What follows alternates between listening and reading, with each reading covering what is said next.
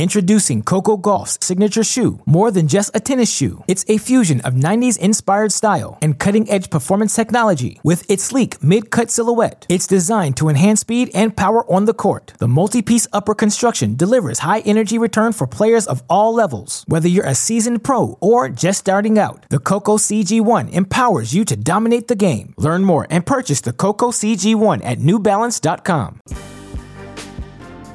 Welcome to the official Tennis.com podcast featuring professional coach and community leader, Kamau Murray. Welcome to the Tennis.com podcast. I'm your host, Kamau Murray, and we are in our mid Roland Garros podcast. We've got a very special guest, one that is no stranger to training Grand Slam champions, having an integral role in producing them and guiding them at a very young age somebody I've had a chance to spend a lot of time with on the court and greatly respect for what he does. But before we get there, let's take a look at what we got on both sides of the draw with the final eight. We expected to see Novak and Rafa face off, and we're going to get that chance. We, we expected to see Zverev and, and Alcaraz face off, and I picked Zverev, and he delivered. Casper Ruud, Holger Rune. We talked about how well he played in the clay court season, getting his clay court title. We're picking Casper Ruud to win that. And Rublev and Cilic. Cilic with a great win over Medvedev. Uh, I picked Medvedev to make it all the way to the final in that end of the bracket, but he didn't make it. Congratulations to Marin Cilic. It's great to see him playing the kind of tennis we know he can play back when he won the US Open. On the women's side, no surprise, we're seeing Iga Swiatek continue her run. Jessie Pegula continue. I'm picking Iga over Jessie. And we got Kudermetova and Kasatkina. Kasatkina returns to the semifinal, like I mean, to the quarterfinal, like she did in 2018 when Sloane took her out. And then Trevisan, a surprise of the tournament, took out little Lele, Leylah Fernandez, and Coco Gauff, a coming of age, reaching a new milestone, reaching the semifinal of her first Grand Slam. So we'll see what happens but it's been an exciting French Open with a bunch of surprises with Badosa going out early, Muguruza going out early, Halep going out. And now, will we see a first time Grand Slam champion in Coco or Kasatkina? Or will we see Iga continue to take on everyone else and all challengers that she has for the last 30 matches? Take a listen and enjoy getting to know Nick Saviano, his view on tennis, and just insight into one of the best minds that we have in the US today. Welcome to the Tennis.com podcast. I'm your host, Kamau Murray, and we are here with truly one of the best minds in the game, a lot of experience, worked with countless professionals, known as the best technician in the game, or one of them. Uh, I had the personal pleasure of being on court with him for a few weeks, and I must say that he is worthy and deserving of that description. He's in an interesting part now where he doesn't travel; he just set up shop, and and things kind of come to him, and he's earned that. And so we got the honor today of talking with uh, the legendary Nick Saviano. Nick, thanks for joining. Well, thank you. I don't know if I'm legendary, but I work hard. to, to, us, to us newbies, you're legendary. You know, when you come into the the coaching ring, you know, you hear names like Macci, Saviano, um, yeah. Lansdorp. You know what I mean? Yeah, so if, yeah. if you mention five names, yeah, you would be one of those five. Well, thank you. I appreciate that. So you've obviously seen the game for a long time, been around the game. I want to start with what I think is the most interesting news now, which is the Wimbledon mm-hmm. news of the you know the ATP WTA deciding may or may not decide to award points for Wimbledon, and then players may or may not decide to play, even though Wimbledon, with or without points, still to me is the most prestigious slam.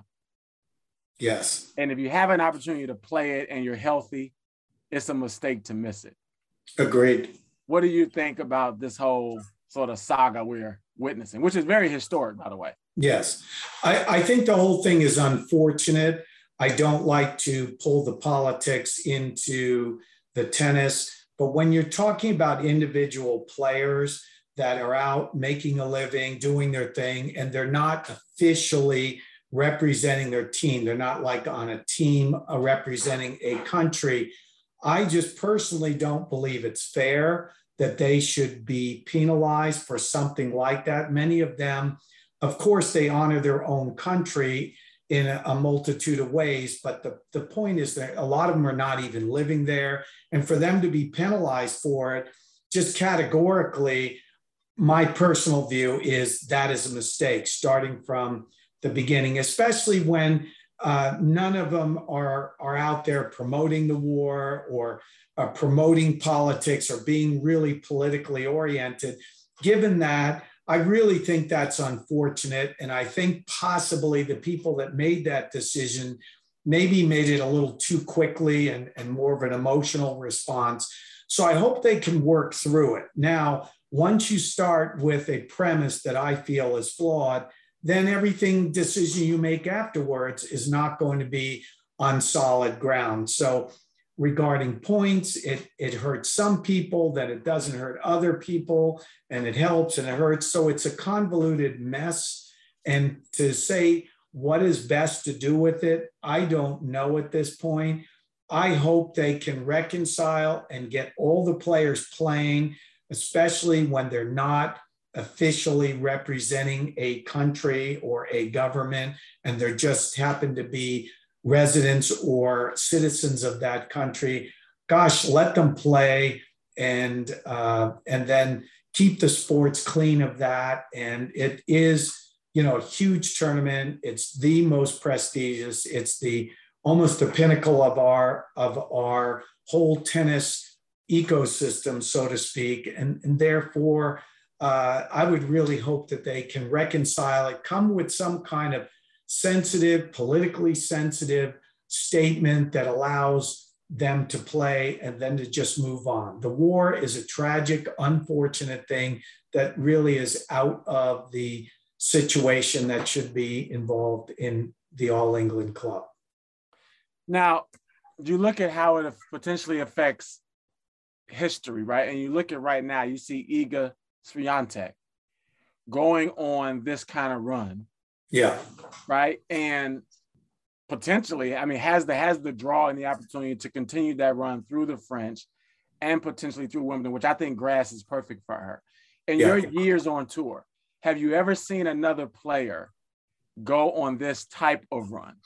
Yes, I have. And uh, because I've been around a long time, you had you had uh, some of the people like um, uh, I think it was um, not not Nadal, but uh, Borg was on a run for a while.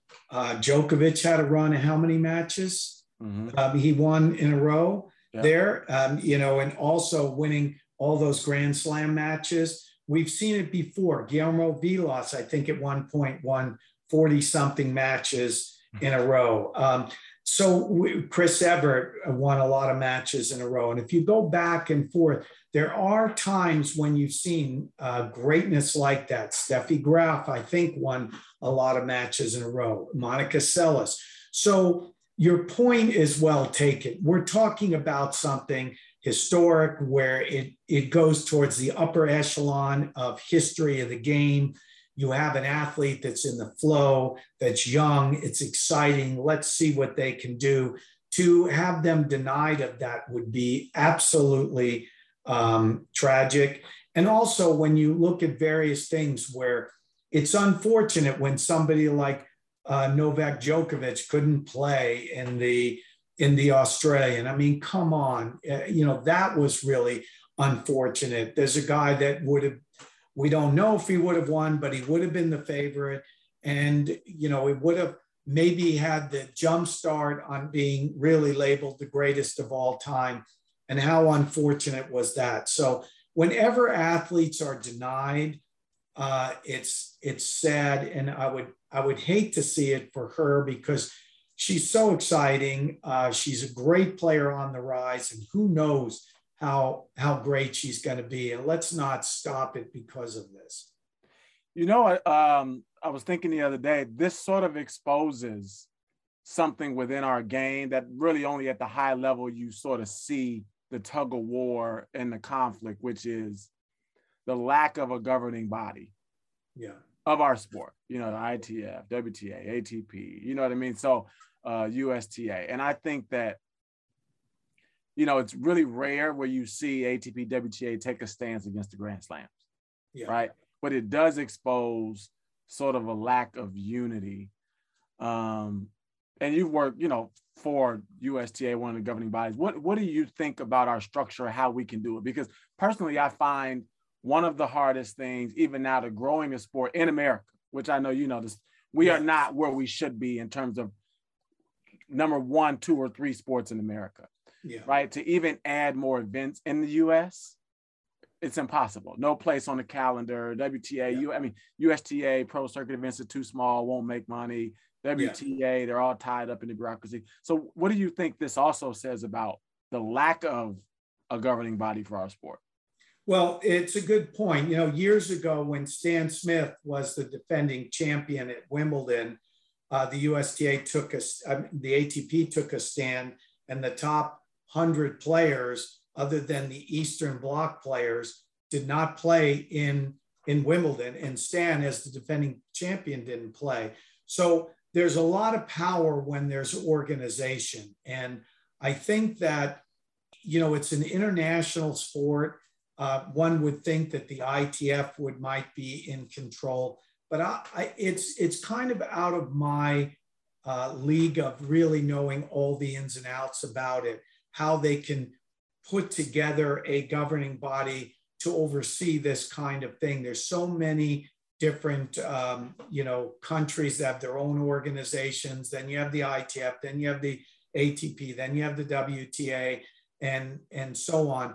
It's it's one of the downsides however for our our sport. But if you look at the nba i don't think they control the world in terms of basketball and in baseball i don't think they control the world here in in baseball so I'm not sure how soccer runs, but all, all I can say is that it's frustrating because you can't get it done. The USTA has its limitations. It is a very political organization and it does its best, but it certainly has its limitations. And, you know, I leave it, leave it at that.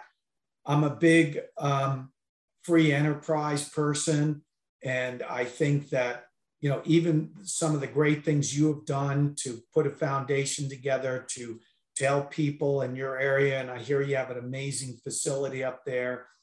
I mean, guys like you that have the entrepreneurship, that, that have the smarts to go out and the desire to get things done, man, and then seeking out people that will help right now seems to be the most effective way to really help people. And um, I don't think the USTA has the, the believe it or not, the clout or the resources to do as much as what everyone thinks they can. They, once you start taking the fact that you have said this is a big country and uh, you have the USTA has got the US Open, they make a lot of money, but it's tough to spread it all out and do it in an adequate way. So I would hope that they could do more hybrids where they're working with the private sector together to make things happen. But you know, come on, in, in that area, I'm not as I'm not as knowledgeable. I stay more focused on developing players and trying to helping them individually. And I let the uh, the people that are at the top of that pyramid take care of it. Introducing Coco Gauff's signature shoe. More than just a tennis shoe, it's a fusion of 90s inspired style and cutting edge performance technology. With its sleek mid cut silhouette, it's designed to enhance speed and power on the court. The multi piece upper construction delivers high energy return for players of all levels. Whether you're a seasoned pro or just starting out, the Coco CG1 empowers you to dominate the game. Learn more and purchase the Coco CG1 at newbalance.com. So we talk about some of those players, right? So when I when I first really got to know you, I think it was 2014. Okay. And we look at what Iga's doing, right? So to kind of connect this to what she's doing. And in order to get top five in the world. You Mm-hmm. can't only be good. You can't only have a good slam, win a slam in a year. You know, maybe you get close to five, maybe not top five, Yeah. but you also have to have momentum, yeah. Right? And you look at like when Barty kind of built momentum, she won the French, she started building momentum, she kept going. Uh, Iga is clearly keeping, you know, going. In that year, I mean, I was saw, I know you led Genie Bouchard during that year Mhm. to three Grand Slam semifinals. Uh, two slam uh, semifinals and a third final. And then she had to retire in the round of 16s at the US Open. Yeah. So tell me what that ride was like, right? Because I, you know, when you see the momentum and you try to keep it going, and like in our game, right? And I've been on one of those rides as well. In our game, Absolutely. once the momentum keeps going, then things start to pull, yeah. right? Away from the tennis and like, no, no, let's keep going, let's keep going, right? Um, tell me what you what you think about what you recall from that 2014 thing, because that was historic and fun Well, to watch, by the way. Well, thank you. It's uh, look a couple key points, and you'll you understand this as well as anyone. The momentum is allowed or facilitated by a great mindset, and if the athlete doesn't have the right mindset, they're not going to allow themselves that historic run. And that mindset is when they're focused on being everything they can be, and they're not really distracted by other things. They're zeroed in on letting go of trying to guarantee the outcome and focused on being everything they can be. And that allows them to flow. That allows them to zero in. And you know this, you see that. And when when an athlete is flowing, when an athlete is in the moment, when an athlete is allowing themselves to be everything they can be, and they're willing to let go of guaranteeing the outcome yet guaranteeing they're going to give themselves the best chance that's that's when it's happening.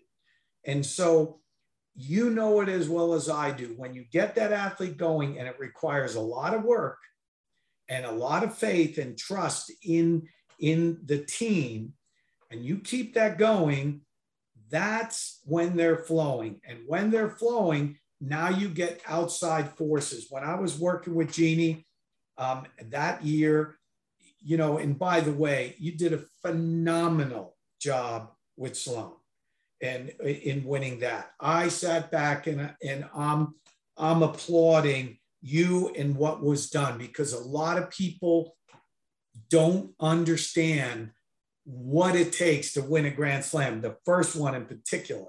And I've been blessed to be involved with people that have won Grand Slams previously, but I wasn't the one on the court. And, you know, um, that's a great effort. And so when I was with Genie, that was the first year I chose to travel uh, because of family. I didn't like travel. I don't like travel. I never have. I turned down Capriati and Courier. I was told that Sampras had asked uh, through an agent if I would work. I didn't even know that. I was asked years ago whether I'd have an interest in various top players. I didn't want to, but once Genie came along, I working with her and, and, started Sloane at 11 and a half, Genie at 12, uh, Laura Robson, um, Monica Puig, and, and this little group, you know, they're 10, 11, 12 years old. And so you see them develop, you get to know them as people. And when they looked, said, Kate, will you come and travel with me for some weeks? I said, okay, fine, I'll go to 10 tournaments. That was it. When we got to Australia, uh, she was a basket. She was a basket case. She was not in a good frame of mind. I flew down there. She was stressed, and and so together, myself with the mom, we were able to work for a week. Got her calmed down. She got a very easy first round draw. Somebody who was 310 in the world had gotten a wild card. She barely got through the first set, and then it started rolling. We started getting the right frame of mind, and she got all the way to the semis and she was 35 in the world and you know you know a charming gal and, and um, really you know spoke well on camera so she was a pretty big attraction so there we were all on board the focus was great i didn't travel with her till the warm-up event for the french She didn't do. I I, I did at Indian Wells. She got to the quarters, um, and same with at um, I think it was Miami. She did okay. I didn't go with her till I went to the warm up event for the French. She won that, and then got all the way to the semis of the French. And as you well know, it gets pretty darn exciting. You know, round of 16s is great, but right. quarters is a different league. 100%. And now it gets serious. And you say, wow, this is pretty serious. Boom, from quarters to semis, it's going up exponentially. I mean, you're saying this is huge. And now you're in the, the, the semis, and your goal is to just make sure you dot the I's, cross the T's as a coach. Make sure you're going to give your player every opportunity to play as well. So, as a conscientious coach, like I know you are, you are you are staying up at night. You're making sure the car arrives on time. You're making sure the, the rackets are strong. Practice making, court is good. Practice court. You're making sure breakfast is perfect. Right. No exotic restaurants. I mean, you name it. You're walking around, checking around. There's nobody that shouldn't be around your player. So, as a coach, you're putting every detail in there to make sure your athlete can get on that court and be everything they can be. And as a coach, as one to another, uh, it's hard for anybody to experience that. And the excitement of seeing them performing well and the satisfaction of knowing that you facilitated that is really rewarding. Now, uh, we got to Wimbledon, she got to the semis, lost to Sharapova in three close sets.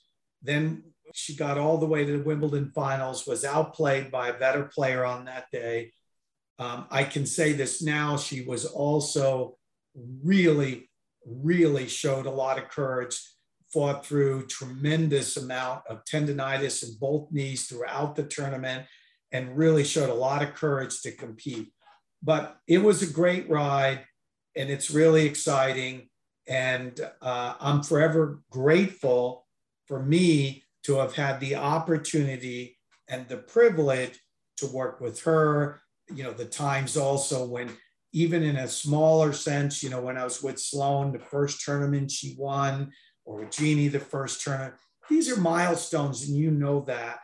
Um, and, you know, other players that I really feel privileged to be part of. I feel I was blessed to be mm-hmm. part of it. And that's the way I feel now when I work with players, even young players. You see all the time and effort, and you're a father that these parents they put into their children. And you say you know what?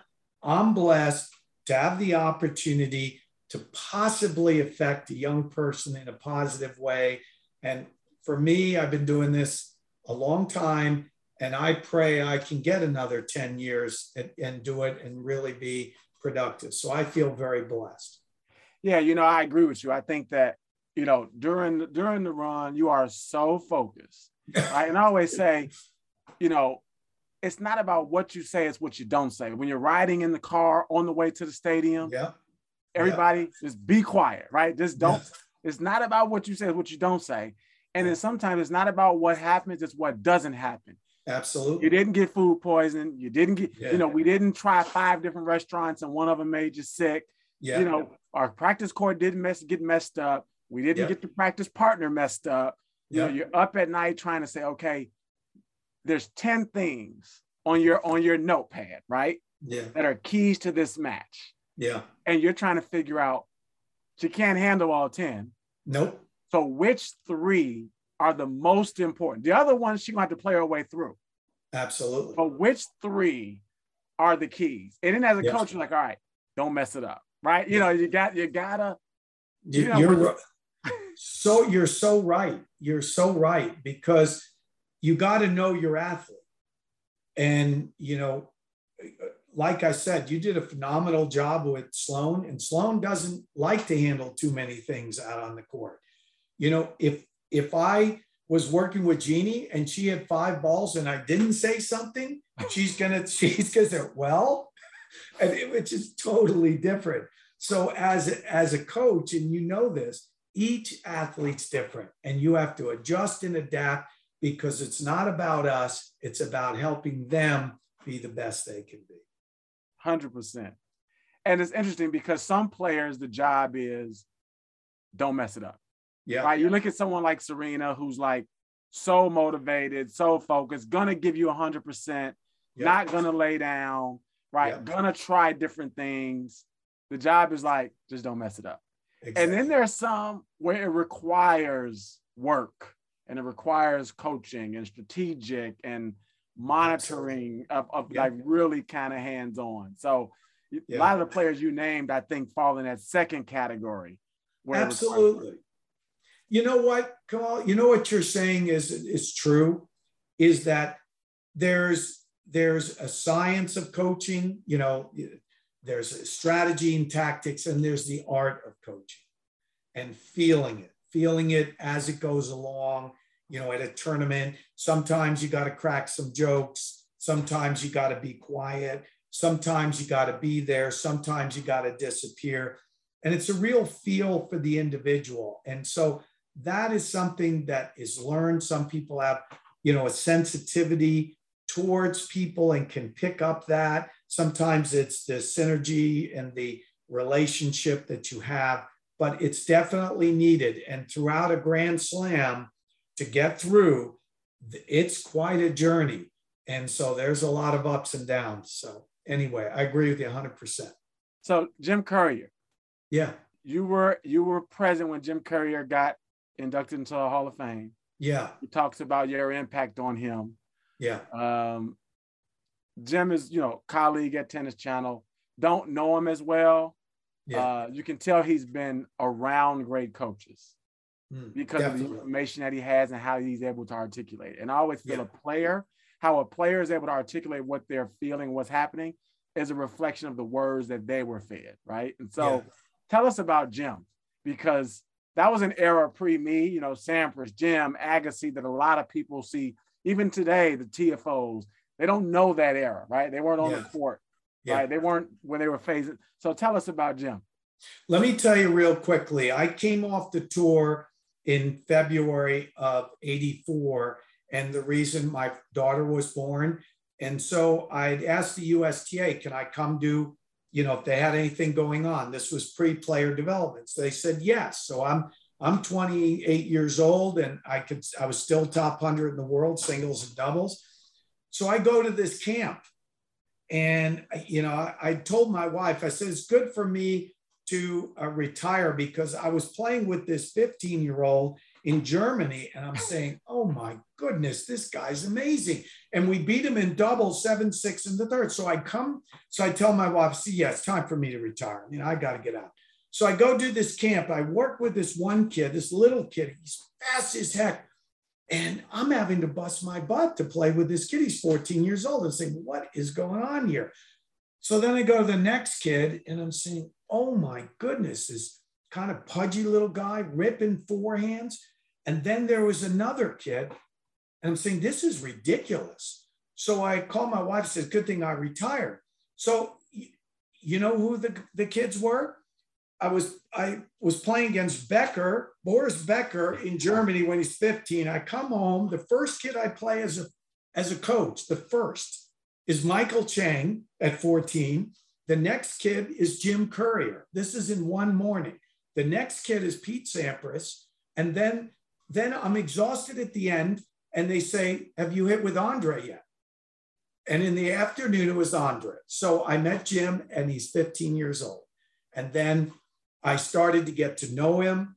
I've, I traveled with him to some of the junior events. He was obviously a Bollettieri student who developed him, gave him that opportunity. But I had spent quite a bit of time with him, about 10, 12 weeks when he was um, uh, 17. I was with him when he won the Italian juniors, when they won the Italian, the French junior doubles, you know, when he's at Wimbledon, the US Open. And what a lot of people don't know is when Jim was 19 years old, he asked me to watch him at Wimbledon. He was really, uh, really struggling. And he was ranked high, but he said, What's, you know, I'm really struggling. I watched him. I said, You know, you're really very tense out there and very anxious. Try to relax and all the stuff. And we knew each other for a few years. And shortly thereafter, he asked me to work with him full time. And he was 19. And I said, no, I'm going to stay with the USTA.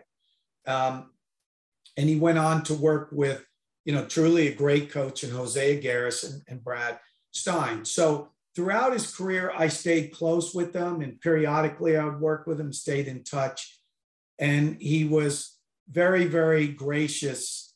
Um, you know, throughout, we were always very close. And to this day, we're, he's I'm very close with Jim. And he's very gracious to, you know, to have myself and my wife be up there at his induction in Hall of Fame. Super bright guy, never would accept anything you said as a coach unless you could explain it and articulate it. so he's very smart. And if I said you needed to work on this, it would be why, you know, what's the purpose, et cetera, et cetera. When you could explain it to him, nobody would work harder. No one would be uh, more committed to it than him. if you're struggling to lose weight, you've probably heard about weight loss medications like Wegovy or Zepbound, and you might be wondering if they're right for you. Meet PlushCare a leading telehealth provider with doctors who are there for you day and night to partner with you in your weight loss journey. If you qualify, they can safely prescribe you medication from the comfort of your own home. To get started, visit plushcare.com slash weight loss. That's plushcare.com slash weight loss. Plushcare.com slash weight loss. So you mentioned that you work for the USTA. Yeah. You came out and, you know, like a lot of guys do, but it takes a lot of courage, right? Because USTA comes with the benefits, guaranteed salary. Yeah. No offense, but no real pressure to produce, right? Yeah. You know what I mean? If, you know, the You're, kid you're loses. very true. Yeah, kid loses, it's hey, systemic. It's not you, right? Versus pro tennis, it's like, no, Nick and Kamau, your player lost, right? Yeah. What are you gonna Yeah. do about it? And why? Yeah. How did you let this happen? Yeah. So how did you do that? Because it's a scary thing. I remember when I left my corporate job to jump into tennis. Great, My wife was great, great, great question. Great question. In all the years, no one said that, but only a guy that really understands it himself is going to ask that. I coached four and a half years um, independently and did very well before I took the USTA job. Then I was with the USTA 15 years. And when I left that, a lot of opportunities where people are asking me, but they were not a good fit. And I turned to my wife, and I'll tell you, it was scary. And I said, you know what? I got to do my own thing. And so I started with nada, you know, people, nothing. I had no club, nothing. I had some courts where I live. That was it. And I slowly built. And there were a lot of people looking to say, hey, this guy's developed a pretty big name, you know, with the USTA. And I, I had success before I got there. Can he make it on his own? I'm starting my own academy. And and I had nothing. I had no club. And you know what? I worked my butt off. And you know, shortly thereafter, I was working with, you know, Justin Gimelstob, um, Jan-Michael Gambill, um, Vince Spadea, a lot on the men's side. And then there was a young gal named Sloane Stevens started coming out shortly after at 11. And then uh, Mallory Burdett, who got to top 60, top 60 before she got hurt. Monica Puig, who eventually won the gold medal. Genie Bouchard. There was also uh, Lauren Davis that would come out periodically. And so I was working, but it's, I had to bust my butt. And, you know, it is scary. And there were tough times. And this is why I empathize, and you do as well, with coaches out there. It's not an easy road. And just because I had, quote, by a lot of people, standard a good name, I've had some success. And as I said, I've been blessed to work with a lot of talented players. It's not easy out there. And so I get up every morning, even now, and I've done well. Uh, I've been blessed to have done well from, uh, you know, every aspect of the game where I've been fortunate. But I get up and I'm still working 12, sometimes 14 hours a day. I love it, but you got to have courage. And you know what? With courage comes vulnerability. And if you're going to be courageous, you got to be willing to be vulnerable. And when you go out on your own as a coach, you you are being courageous, but you're also vulnerable. And then you got to bust it. It's sink or swim. And that's what I've done. And I know that's what you've done. And like I said, I mean, I, I just got to say this. Uh, you've accomplished so much with what you've done, and it's not easy. That's not easy. And I have a lot of respect for that. You've reached the pinnacle of the game, coaching somebody at Grand Slam. You've done a lot of things in community tennis. You've adjusted and adapted. And I know as a coach, and I've been around a long time, that's not easy. So I tip my hat briefly to you as well. Well, same to you, because when I look at like running the academy, one of the things when I think about you, you think about, you know, Macci, Bollettieri, one of the hardest things, even for me, was when you do get a pro, right? Mm. And it requires you to leave your academy and leave the 20 or 30 kids behind. Yeah. And those kids are really the ones keeping the lights on.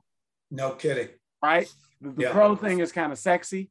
Yeah. But you know, you got to fit them in, but you can't have the 12 or 13 year old who's sitting there. And I think the pro thinks that oh that 12 or 13 year old is coming to you because of me because they yeah. see you with me and it's not that the 12 no. or 13 year old and the parent writing that check is annoyed that yes. i'm with you and annoyed exactly. that i'm because they can care less they want their yeah. time That's how, right. has, how have you been able to like balance that because to me that is a real challenge for me and also one of my biggest regrets you know when you travel 30 weeks you've probably started a process with the kid and mm-hmm. had to leave.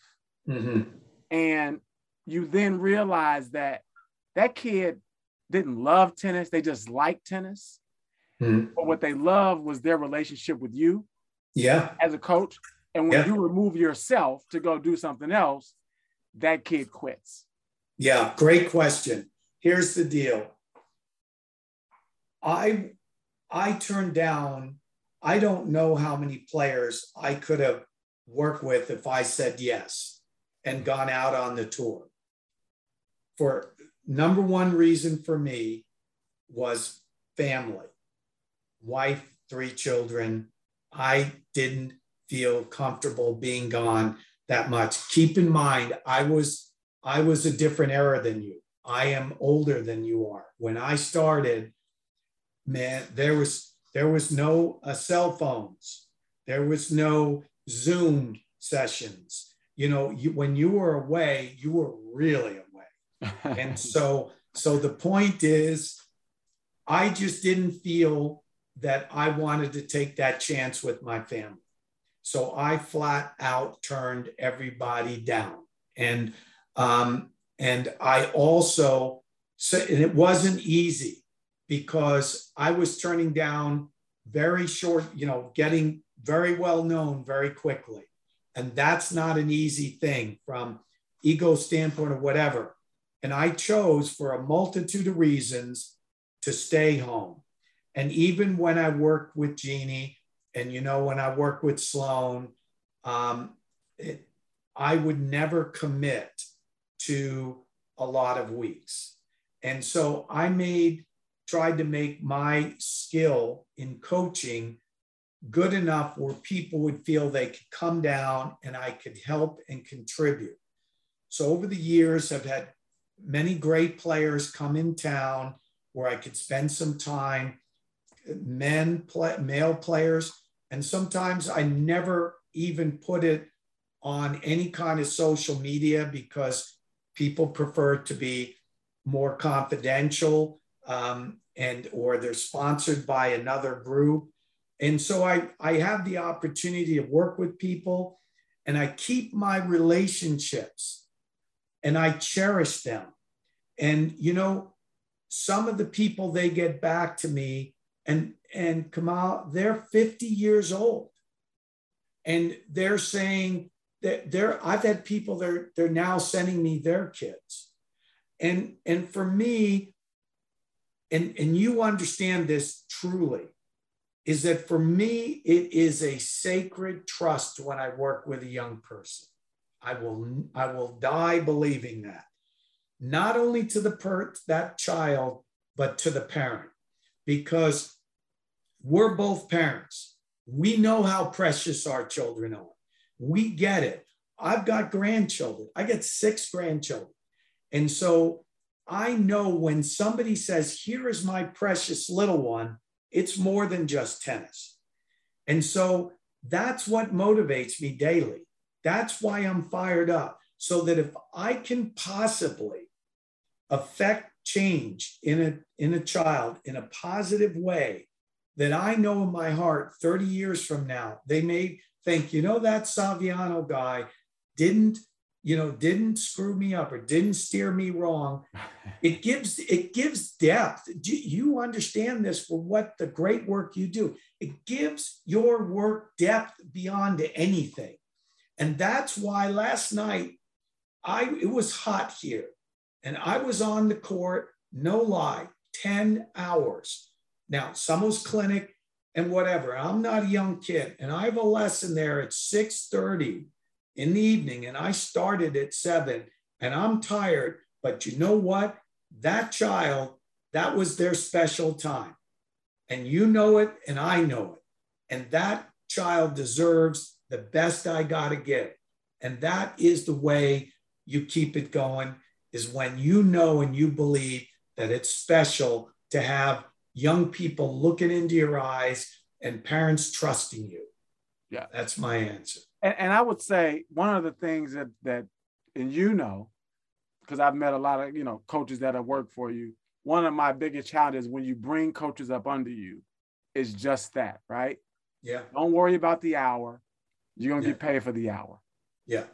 Try to create a good experience for that kid because you don't want that kid. I just had a girl, Michelle DeMayo. So she just graduated from med school. And I used to pick this kid up yeah. from high school. This when I was working a full time job. Yeah. I would get off my pharmaceutical job. She lived way far away in the suburbs. This is one of the first white girls I ever taught. Yeah, right? Really? The far in the suburbs. I picked her up from St. Ignatius Catholic School, would drive her to tennis. I would change out of my suit into my tennis clothes. Amazing. Give her a lesson. Then her mother, who was a nurse, would come pick her up later. She's graduated from med school. And called me and said, "You don't want to be you when they get 30, you don't want to be the guy they look back and says, "Yeah, I spent a lot of money on him and he never cared. He yeah. sat on his phone the whole hour." Exactly. You want to say, "Man, whether I did what he said or not, he always tried to force me to do the right thing." That's right. And and I'm a lot you. of young coaches is like, "Bro, I'm going to pay you." Right? Mm-hmm. Whether you give a good lesson or bad lesson. Yeah. But you don't want that kid resenting you later on when they're old enough to understand what was done to them wasn't right or wasn't invested. You know what I mean? Yeah, absolutely. And and even more than that, and you're I I'm with you 100%, but we have an obligation, and you know this, to educate in some way that young coach. This is how you build a successful career. You know, it's not about when somebody's watching, it's when they're not there you know what are you doing? You know where's the real integrity? And and so if we can affect change with young coaches as well as players then we're doing something meaningful. And you know what? It's worked out well. And uh, you know i i can honestly say i'm more motivated now. This is not an exaggeration on what i'm doing than i was when i started by far. I love it I love it. I hope I can continue, and I really feel blessed. And I think one of the things that you talked about being on the court 10 hours, one of one of the challenges I see in our game with a young coach is first of all, they're young coaches. Yeah. Right? and you need the hours to get the experience. Absolutely. First of all, when I look back at my 25 year old self coaching, I sucked. Like I can yeah. now look back and say, damn, I didn't know anything. Right. Yeah. But I look at them and I, and they're trying to figure out a way to make money coaching without actually being on the court. Yeah. And I always say, the plumber only gets paid when he's running pipe. Yeah. The electrician only gets paid when he's pulling wire. It's really hard in this sport. If you if you're not a former pro, like Jim will make money forever at Tennis Channel, Lindsay yeah. will make money forever, right? Yeah. If you're not a former pro and you want to be in tennis, it is, I don't care what kind of app you create, it's all temporary. It's yeah. really hard to make money without putting the time in on the court? Do you find that the young the young person in tennis now is trying to how do I make money in tennis without being on the court? There's no substitute for that. You're you're correct, and and it's reflective of our society a little bit. Is where things happen very quickly. They're used to getting answers quickly. You don't know something, you look at your phone, and people are in a hurry. They see people working and they're young, and all of a sudden they're on some um, tech company and they make millions of dollars. Well, that's very few and far between. And it's a matter of trying to educate them on where they're going to be successful and where they're going to be happy.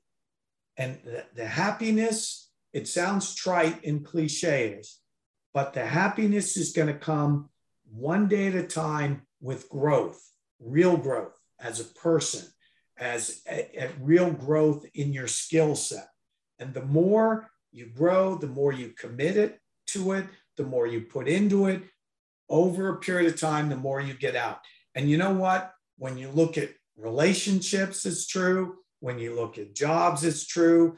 And when you look at people throughout their entire lives, one day at a time, make that, as John Wooden used to say, make that your masterpiece, one day at a time. And if we can guide them a little bit in that way, then we're doing a good thing. So you talk about one day at a time, and you, I consider you one of, you know, I mean, look, American tennis, we've got a lot of work to do, right? Yeah. Um, but in terms of building a player, you are probably one of the guys that I would say can do it from start to finish, right? From thank you, five years old all the way to tour. So what would you say now? Because what I see is in juniors, a lot of hopping around, a lot of following the good kids. Strokes look like a hodgepodge of five different coaches and five different ideas. What is sort of your philosophy on junior development? Is it the six hours a day? Is it three good hours? Is it, you know, lessons in the morning, match play in the afternoon? What would you say your recipe? We just held the boys 14s national level 2 mm-hmm. right? And I was actually tournament director, and I sat and watched every match. Mm-hmm. And I got texts from parents, "Oh, I didn't put it together who you were. Can you give my kid a lesson tomorrow?" This is like, you know, I was like, "Well, well no, I won't do that because I'm not yeah. their coach." Yeah. But, but I will tell you some things that I think your kid does well and maybe some opportunities. Mm. But you can keep your money. Mm. I'm running a tournament and I'm not their coach, right? Yeah. Um, what is what is your sort of recipe right now if you were to build a junior?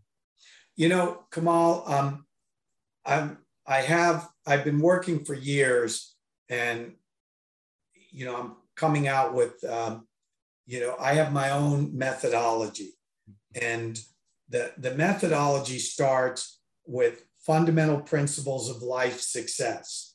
And so when you're teaching at a high level, you've got to be incorporating them in. And you've spoken about it already. You know, things like perseverance, things like even in terms of technique wise, when you want someone to really watch the ball closely and the head still on the hit, you have to let go of the outcome. You got to be absorbed in that shot. And so, right there is a fundamental principle of life success staying in the moment, let go of the outcome. So, I, am very big on fundamental principles of life success, fundamental principles of coaching that apply in all sports, then fundamental principles of coaching tennis. Most people don't zero in on, not styles, fundamentals. If we take whether it be uh, Sloane, your student, uh, Jim Courier, uh, from a different generation, the, the latest player, Serena, you have Swiatek, and then you have Djokovic, Nadal, Federer. And we go look at their forehand, we could go over five, six key fundamentals. They all do the same. And you know what? that when you focus on that, you allow for the creative genius to come out in each individual player. But when you start focusing on style, now you're a lot of times you're limiting and they're not creating the foundation that is going to hold them in good stead. Now, so I focus on that. Then I go with high performance principles. Like, for example, you know, creating a massive rotational force or something like that. Well, that's not necessarily something you're going to do with a nine year old, but you are going to talk about great spacing and positioning, great footwork, great preparation, which are the fundamental principles. So, also, one last thing is in the early stages of development, you must be cultivating a joy and passion and love for the game and a love for competing and so on. These are all part of the fundamental foundation that needs to be laid. You have stage one, where, you know, 8, 9, 10, 11, 12. Then the next phase is more like 12, 13, 14, 15, 16. Then you go into a world class phase later on. Right now, the battle has been lost most of the time in the first phase and in the early part of the second phase because people don't master fundamentals. Another day is here and you're ready for it. What to wear? Check. Breakfast, lunch, and dinner? Check. Planning for what's next and how to save for it? That's where Bank of America can help. For your financial to-dos, Bank of America has experts ready to help get you closer to your goals. Get started at one of our local financial centers or 24-7 in our mobile banking app. Find a location near you at bankofamerica.com slash talk to us. What would you like the power to do? Mobile banking requires downloading the app and is only available for select devices. Message and data rates may apply. Bank of America and a member FDIC. So we talk about strokes and fundamentals. If you had to put together your perfect player, male or female, and you had to pick somebody's forehand, backhand, serve, volley, chip, feet, mental, effort, put that player together, forehand. Well, the, the greatest forehand I think I've ever seen would have to be in um, in his prime would be Federer, and uh, that's because he could do anything with it. He could take it early. He could transition. He can put a lot of spin. He can put very little spin in his prime. He could take it early. He can disguise. He can drop shot with it. He can slice. He can rip a return.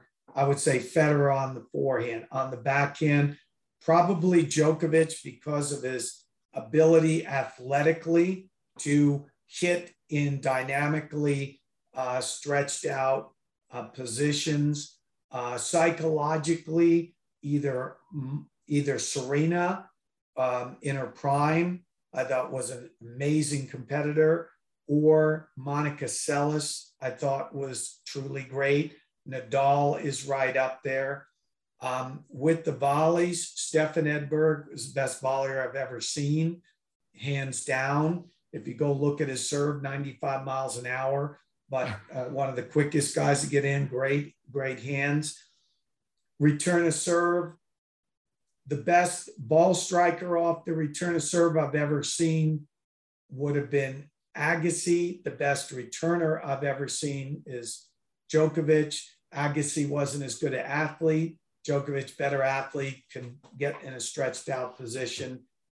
But all around, um, the greatest player I've ever seen, male or female, um, it would be almost a tie between Serena and Djokovic. I mean, Serena at, her be- Serena at her best, forget about records. Serena was the most dominant player I've ever seen on a tennis court in the female game.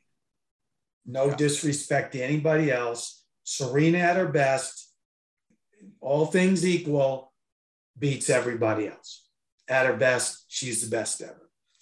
To me, at his best, Djokovic, his record, even though Nadal is went ahead, it's unfortunate Djokovic didn't get a chance the other. He also was injured, was been out. Um, and one one Wimbledon couldn't be couldn't play because of uh, but Djokovic, my hats off to him because he was not a great server when he came up. He was not a great volleyer when he came up. Mm-hmm. He did not have the best mindset when he came up. And man, he's one of the great servers right now. You know, he's one of the tremendous volleyers.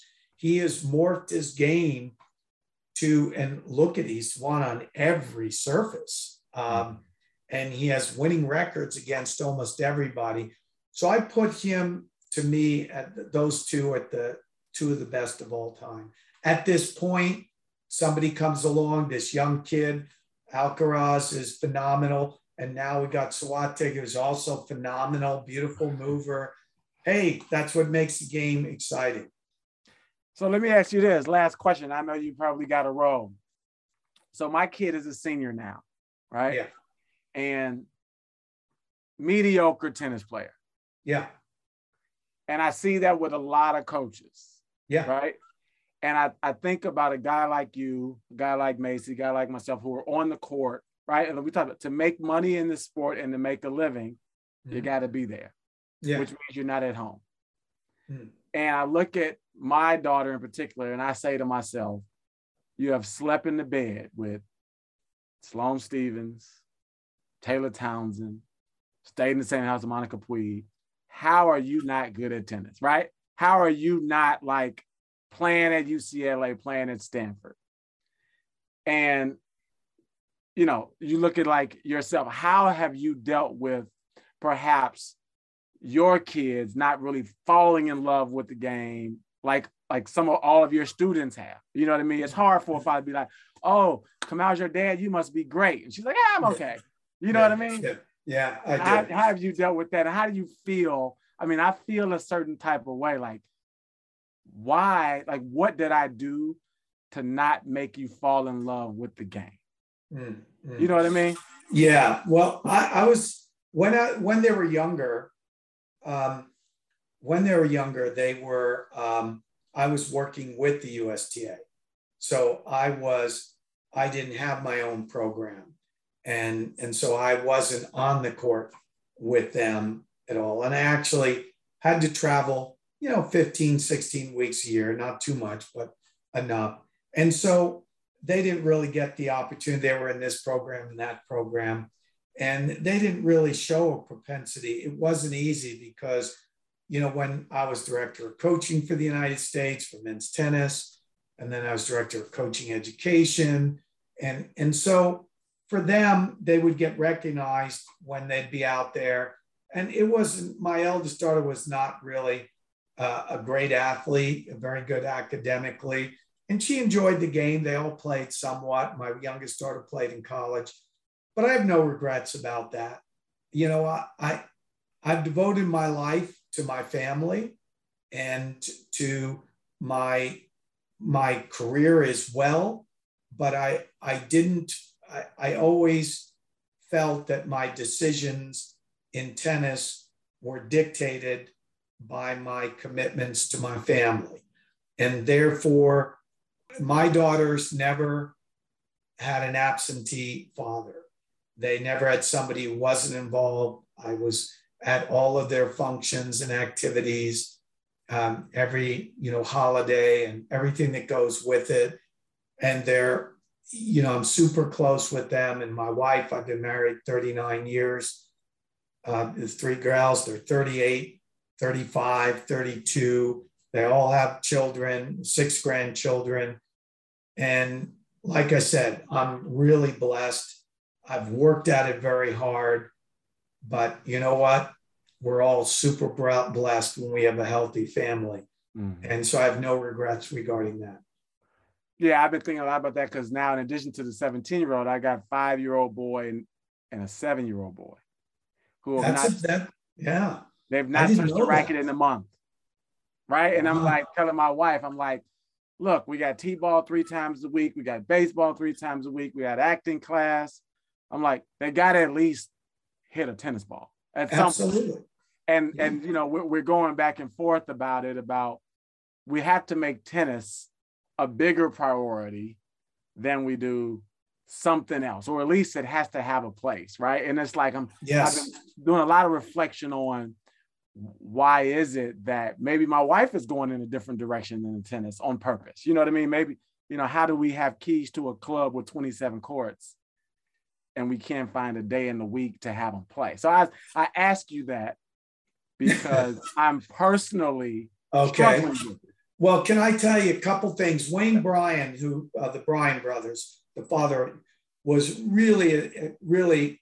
We had great conversations. I've been friendly with them and the Bryan brothers since they were 10 and a half years old. And he was always always told me about fun, motivation, and so on. Make sure they're going to fun events, make sure they're going to team events, get them excited about it, make it so that they want to be there.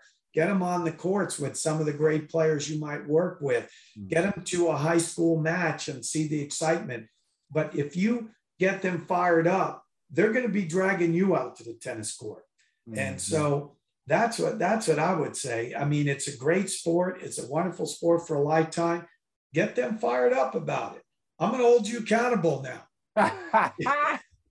I'm going to check with you next year. I want to see real progress. I know, right? well, man, I appreciate the time. Always great to talk to you. Always great to learn from you.